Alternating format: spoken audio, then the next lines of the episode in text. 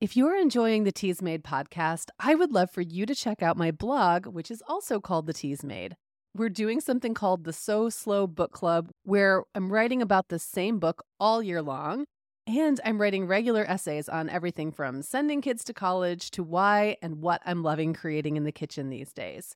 When you subscribe for free, you'll get my posts in your email inbox, or you can jump in on the conversation over at my page. I also have some optional goodies for paid subscribers that you're going to want to check out too.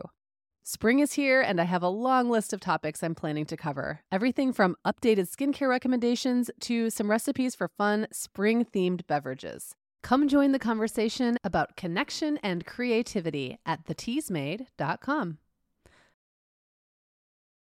One of the most disorienting things I experienced in my younger years of motherhood was how much being a mom changed my identity. There were ways I had thought about myself pre kids that just fell by the wayside when my arms and often my bed were full. And for me, reading books was one of those things. I had been a voracious reader as a kid and a teenager and a young adult pre motherhood. But then once I had little ones, my much more limited reading energy all went toward books and articles about pregnancy and birth and parenting. At one point, I realized it had been years since I'd picked up a book to read just for the fun of it, and sometimes I wasn't really reading at all. The good news is, I found my way back to being a reader again because that part of me never went away. It was just waiting in the background for time and space to free up in my life. In today's episode of The Teas Made, I'm going to share a few strategies I've leaned on to get back to that readerly life. And I'm also resharing a conversation with Amy Clark creator of the Mom Advice Book Club and host of the Book Gang podcast, where we talk about getting back to the things we really love doing, like reading. I'll also share a little bit about my current reading habits, which have become even more solidified since Amy and I first had this conversation a couple of years ago. So grab yourself a hot beverage and get cozy because we're about to talk books in this episode of The Teas Made. Hi, friends. You're listening to The Teas Made, and I'm so glad you're here. I'm Meagan Francis, a writer, mom of five, and a lover of books, walks in the forest, cozy blankets, and of course, steaming cups of tea. This podcast is your chance to step out of the busyness of everyday life and find some calm and connection with cozy conversations about everything from natural wellness and self care to creating comforting rituals and routines in your home and family life. And of course, we'll talk a little bit about beverages as well, including my very favorite beverage, tea. So take a moment to pour a cup of your favorite drink and pull up a chair. The tea's made, and I'm so glad you're here with me.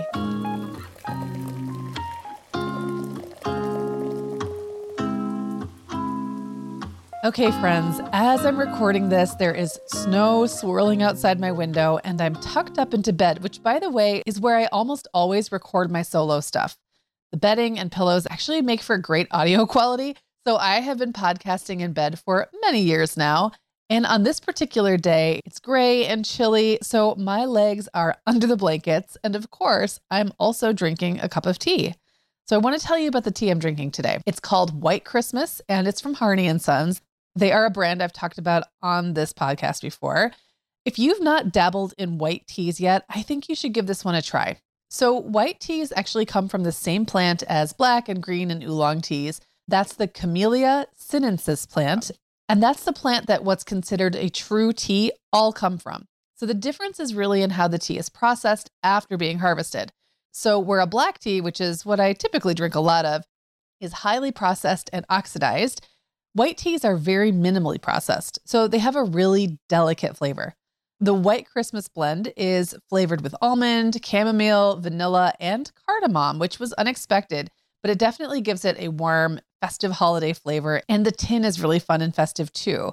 So I have to say that when I first got a whiff of the dry tea in the canister, I was not sure what to think. I don't love the smell of chamomile to begin with, to be honest. And then this tea is pretty cardamom forward, which made that first scent just kind of funky. But brewed, I love this tea. It totally changes the fragrance of it. I think it smells really good after it's brewed and it tastes delicious. It's light and a little bit naturally sweet and very festive tasting.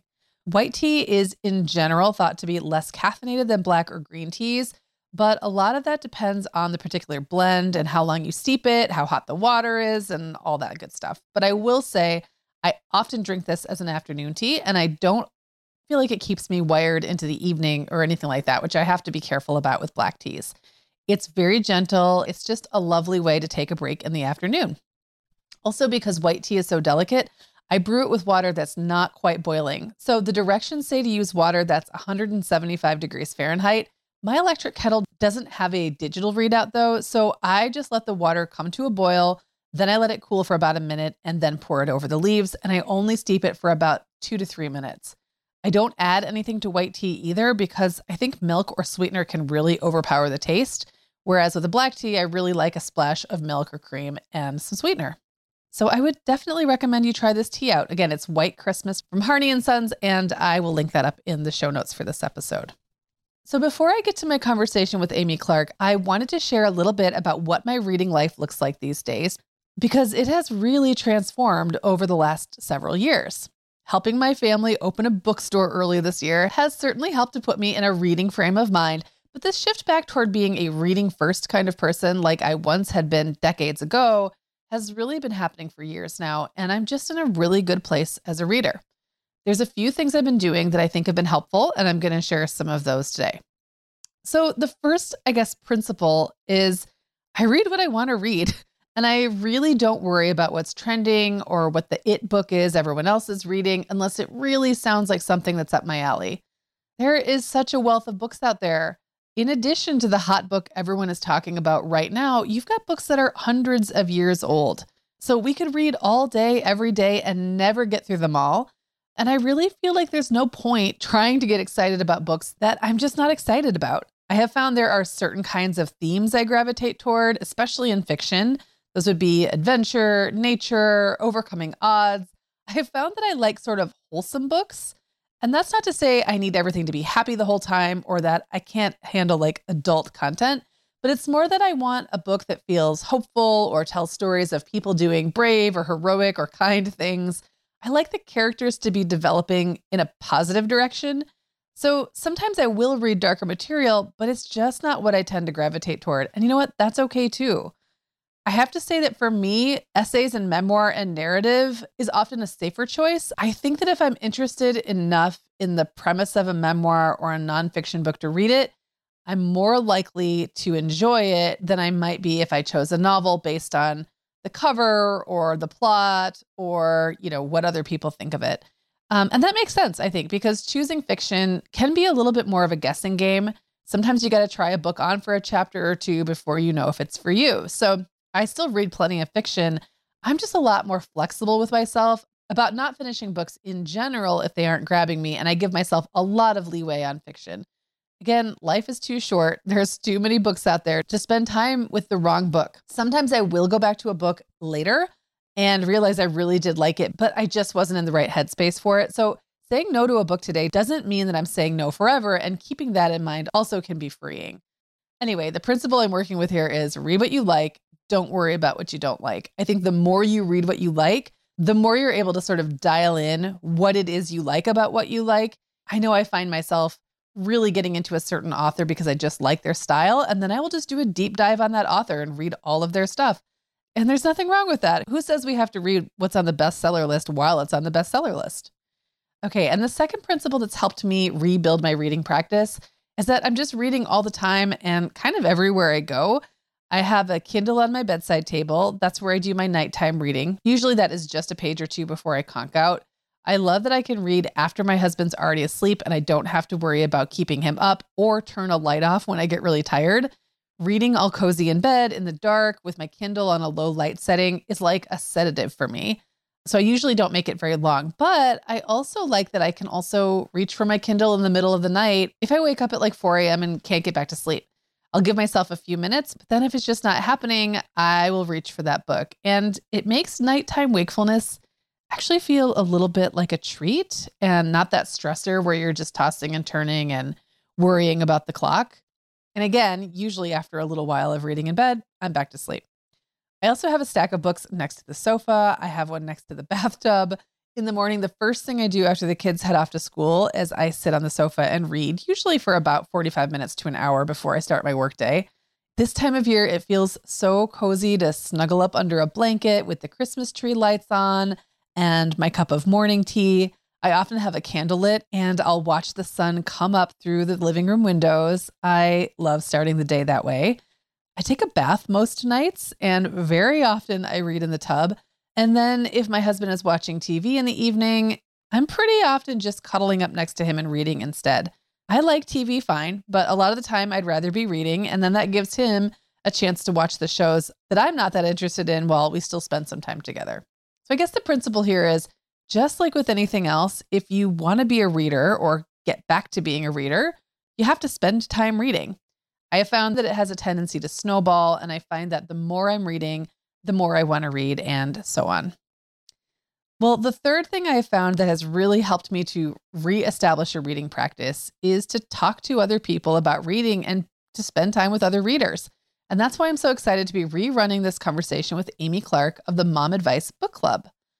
Tapping into a community of readers, whether it's in an organized way like joining a book club that meets monthly to discuss new books, or even just making a point to hang out around other readers, like in a bookstore or a library, or asking your friends what they're reading these days. These are all great ways to put you into a reading mindset.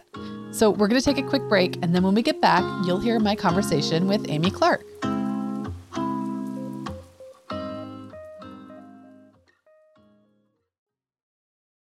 Okay, friends, you have already heard me talk about my new Uptown loafers from our sponsor, Vionic. I love these versatile, classic, and comfy slip on shoes, and the Uptown loafer is part of the Vionic Vitals collection, which is what I want to tell you about today. Vionic Vitals contains some of Vionic's most versatile daily styles. So if you've been curious about Vionic but are overwhelmed by all the choices, start with the Vitals collection first. The Willow Flat was my very first Vionic style, and I have been in love with it for years. I'm also eyeballing the Chardonnay heeled sandal for summer date nights. Like all of Vionic's footwear, the shoes in the Vionic Vitals line are super comfortable, stable, and supportive with Vionic's exclusive VioMotion technology. Go to vionicshoes.com slash vitals to find the Vitals collection and use the code TEASMADE at checkout for 15% off your entire order, plus free shipping when you log into your account. That code is good for a one-time use only, so be sure to make the most of it. That's TEASMADE, T-E-A-S-M-A-D-E for 15% off your entire order at vionicshoes.com.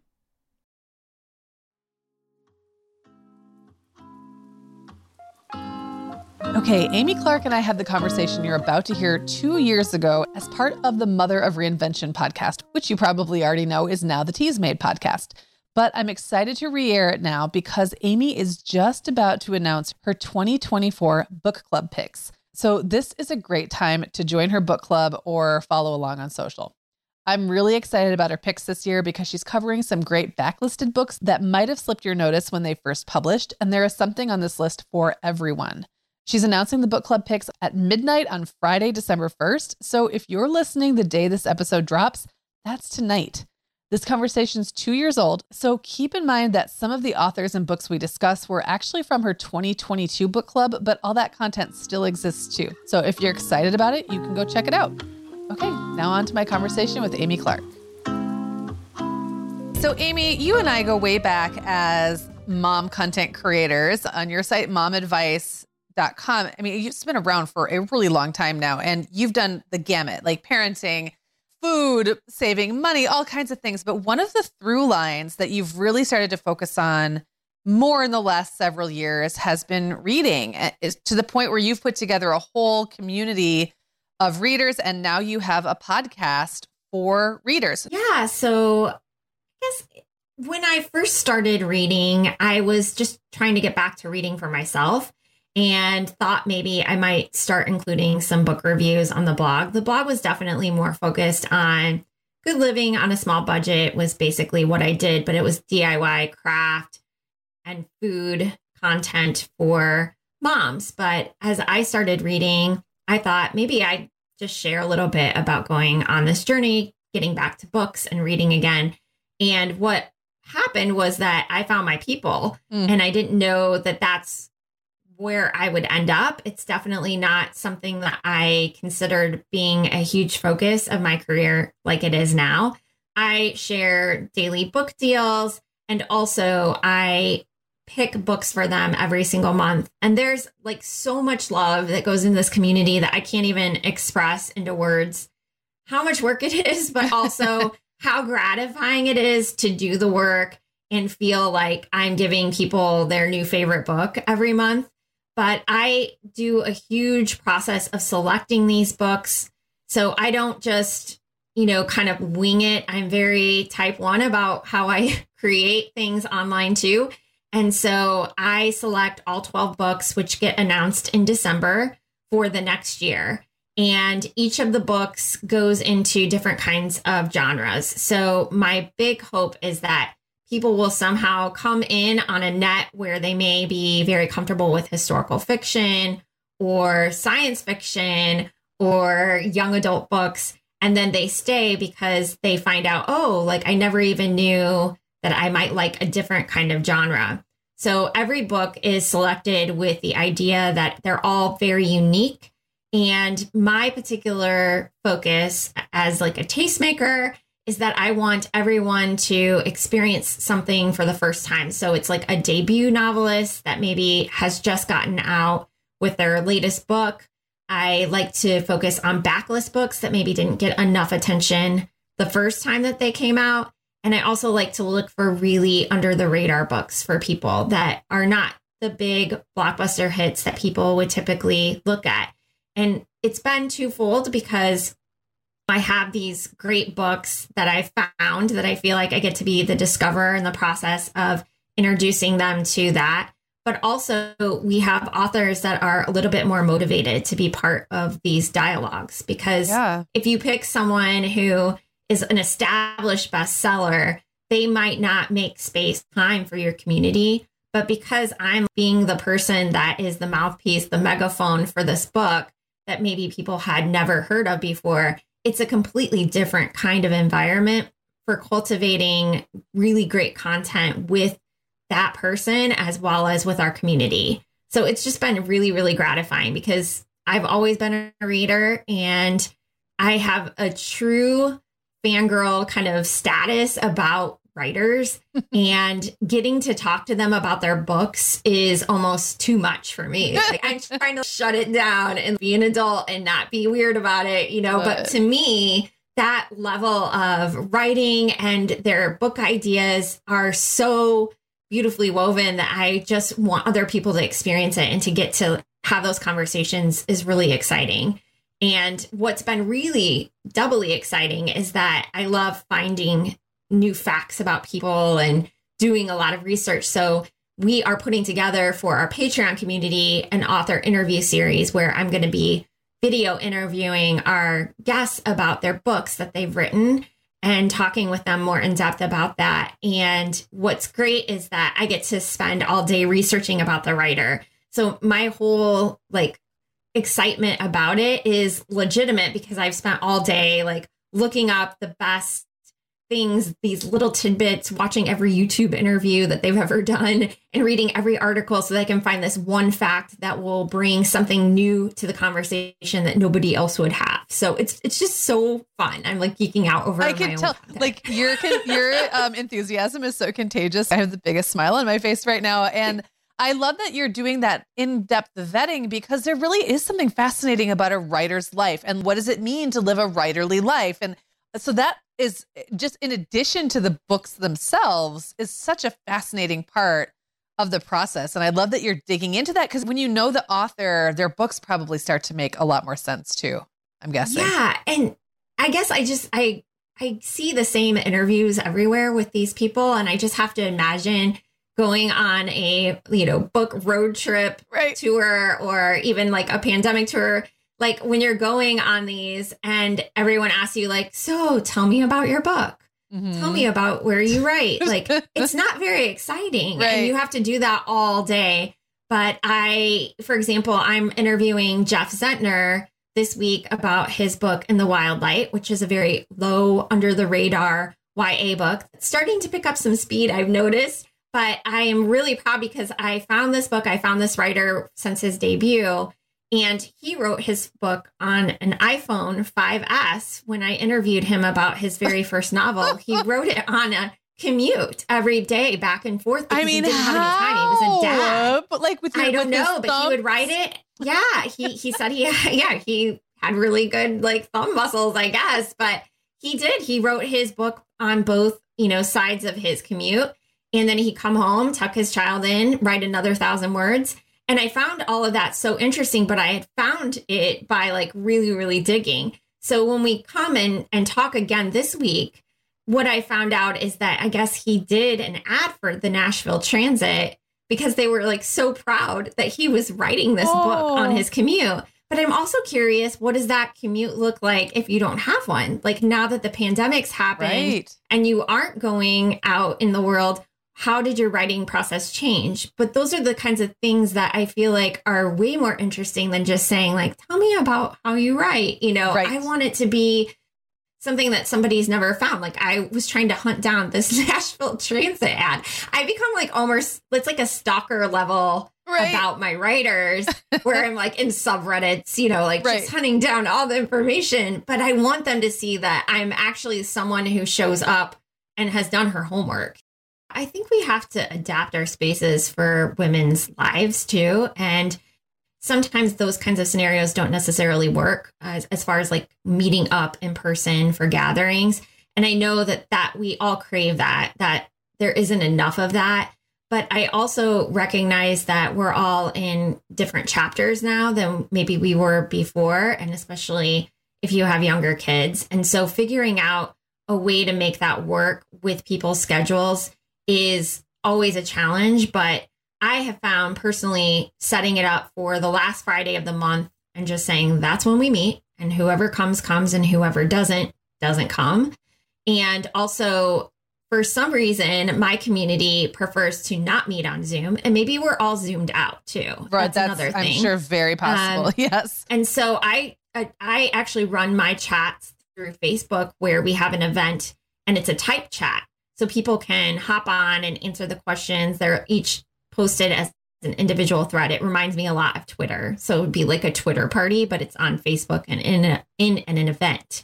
So that's kind of the difference because I think too people are kind of doing it around their lives and so they like being able to pop in when they're ready, but we also have a very lively chat of people that want to do it right in real time, which is when I'm sitting on that chat too with them. So it's just kind of figuring out what makes sense. And something like an author interview is hard to schedule around an author as well as around my schedule, as well as around a reader's schedule. So we're just taping them and I'm doing like, you know, four or five of them this month and getting them ready. And then they'll be available on certain days instead of making it around when when are when is everyone available and when is this author because it's just too hard things are just too complicated sometimes those things work if you have a large enough community. But for me, I feel like this is what makes sense with my life and with the author's schedule. And so that's how we're approaching it is that we think more about how we can make this work for everyone involved.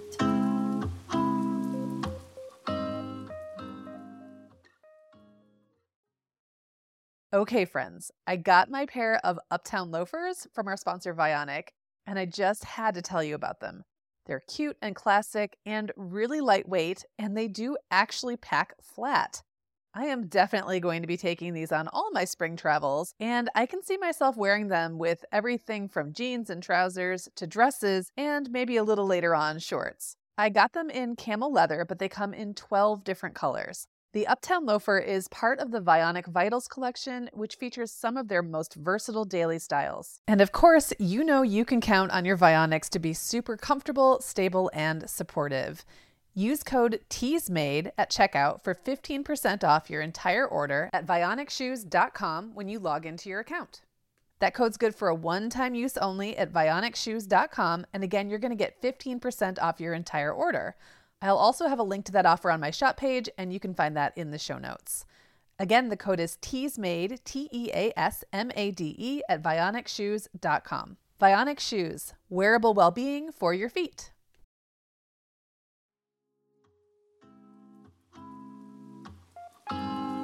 Do you ever have people in your community who say things like, being a reader used to be who I was, and I can't figure out how to be that person again. I, I just feel like that's so common for us to feel like we've lost touch with the things that we used to love. And then we're trying to rediscover them now that we've got the time or, you know, maybe the money to buy books. I don't know, the things that we didn't have for a while. Um, but there can sometimes be like that, our identity changed in the meantime. Yeah, it's it's interesting because I feel like it's it's not a childlike type of hobby, but it reminds me of being a child. Right.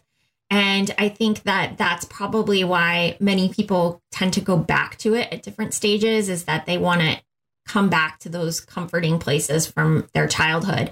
We have moms that don't read a lot, and we also have people that are in different seasons of their life. And I think that sometimes books just don't work.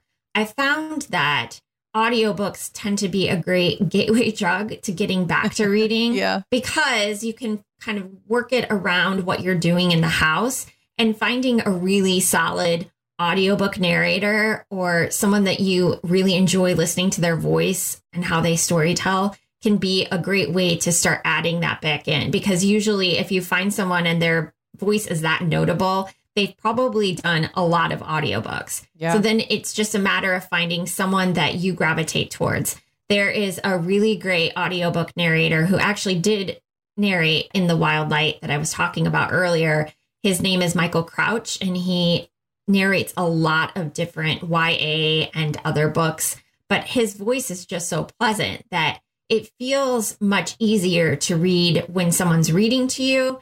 And that can be something that you can do around your activities where you're not really sacrificing anything. You're not sitting down, just devoting time to a book. You're making it work around what your life looks like now. I've also found within our community that a reward is nice. And uh, when we were kids, I don't know if you remember the book it pin. Oh, yeah. And Okay, the so- pizzas, you get your pizzas. Yes. Yes. yeah. yeah. So the overachiever always wanted all the stars and the personal fan pizza. I was obsessed with the book it pin and I signed up for every library reader experience that I could where you got summer reading rewards and things like that when I was a kid. And so it's trying to find two ways that you can tie in those kind of gratifying moments when you're an adult. There's a lot of really great reading challenges, like Pop Sugar, for example, does a reading challenge every year where they have different themes and maybe you find a theme and you start digging back into books.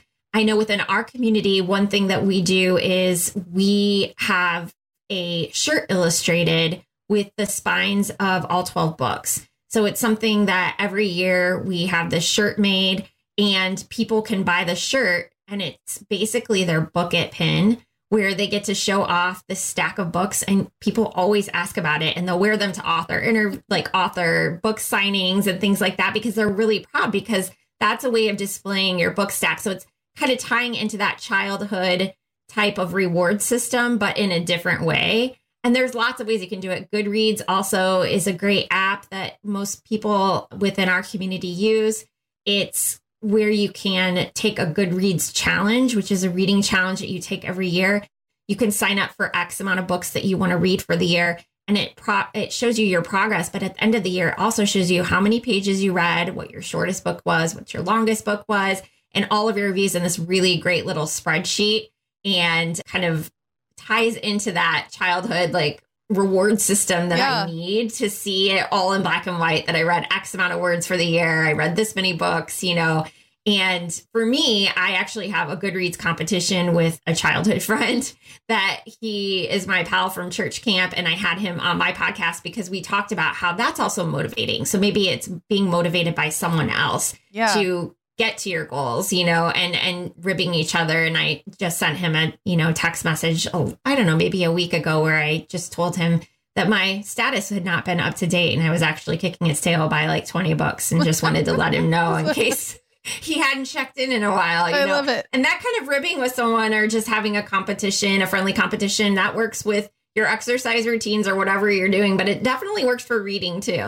well, and I love because you know with something like reading, I think we ton- or any kind of thing that we're doing for pleasure, we get the idea that like only intrinsic motivators are worth it. I guess like you should be doing this for yourself, but they both work together. Like those external motivators and the they help you set the habit, reframe, like rewire the brain, like you know what I mean.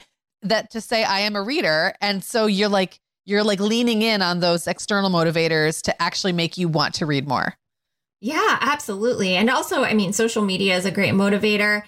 There's, you know, a big BookTok community for TikTok that is like driving all of the sales right now that's surprising publishing houses by books that were not published in a really long time are suddenly getting a lot of sales and they have to go to reprint or, you know, bookstagrammers on Instagram and mm-hmm. how they share their books. To me, that's super motivating to see someone else's stack or hear reviews from other people online. And I find myself bookmarking tons of books that I plan to read. So it, it just has to fit in with what is your internal and external motivator for getting, you know, to the goal that you want. And maybe yeah. that is just one book a month. And that's totally fine that we have a lot of people that only read one book a month and that's great and and but maybe the book club gives you a chance to see that you are still a reader and that there's a reader inside of you that you've neglected hmm. Does any part of you want to write a fiction book? I know we've both written nonfiction, very, very, very different, but I think that's a natural question for someone who's so into reading fiction. Yeah, I actually had done a little bit of research. I was doing this podcast on romance books and talked to someone who only read Kindle Unlimited, which was very unusual to me. Like that she told me this because to me, it's not a format that I would pick. And so I was looking into researching about that and started to stumble upon Amazon self publishing and reading more about what it looks like when your book is on this, you know, Kindle Unlimited platform and i have a idea brewing in me that I, i've had brewing in me since i did that podcast but it's you know when do i have time to write and also read and also do all these other things? But there is one inside of me. I know it's in there. And if I was going to do it, I would not do it through the traditional publishing house like I did before. I would just do very small that would be manageable for me, like on an Amazon publishing, self publishing platform. Yeah. well, I love that when we're at this age, it's time to get cracking on the stuff we care about. Well, I hope you are feeling inspired to really dig into your reading life, and I'd encourage you to check out Amy's site for inspiration. Again, I will link that up in the show notes, or you can go to momadvice.com. I also wanted to tell you about something that's starting soon at my private community for women, the Tea Circle. I'm hosting a super slow, low pressure book club where we're going to be reading one book for the whole year. We are going to be discussing the book The Comfort of Crows, A Backyard Year by Margaret Renkl. It's a week by week book of essays with seasonal nature themes, and we're going to actually read it and discuss it all year round. The first essay starts the first week of winter, so we're going to be kicking off the club right around Christmas time, but you can jump in at any time. This is going to look pretty different from a traditional book club in that this book is made up of short weekly entries, and we're going to find creative ways to delve into the material throughout the year. So you'll have lots of entry points, but you can also duck in and duck out of the conversation and just participate when it makes sense for you. I think this would be a great way to build some new habits and rituals around reading if you're trying to re-establish a reading practice. Or it could also just be a fun and low obligation addition to other book communities and clubs you might be a part of. Again, that will be available to members of the Tea Circle community later this month, and you can find that at bit.ly slash Tea Circle. That's bit.ly slash Tea Circle. That's all for this episode of The Teas Made. You can find links to the products and other things we talked about today in the show notes for this episode. You can find that by scrolling down below the episode in your podcast app, or you can go to theteasmade.com and find all the episodes, plus resources, links to my favorite teas and books and other products, a link to my private community for women, and so much more. I share new episodes every Thursday, so please follow or subscribe so you don't miss a thing. And while you're in your podcast app, I would love if you'd leave a rating or review. It really helps me out so much. Okay, friends, that's all for now. I will talk to you again very soon.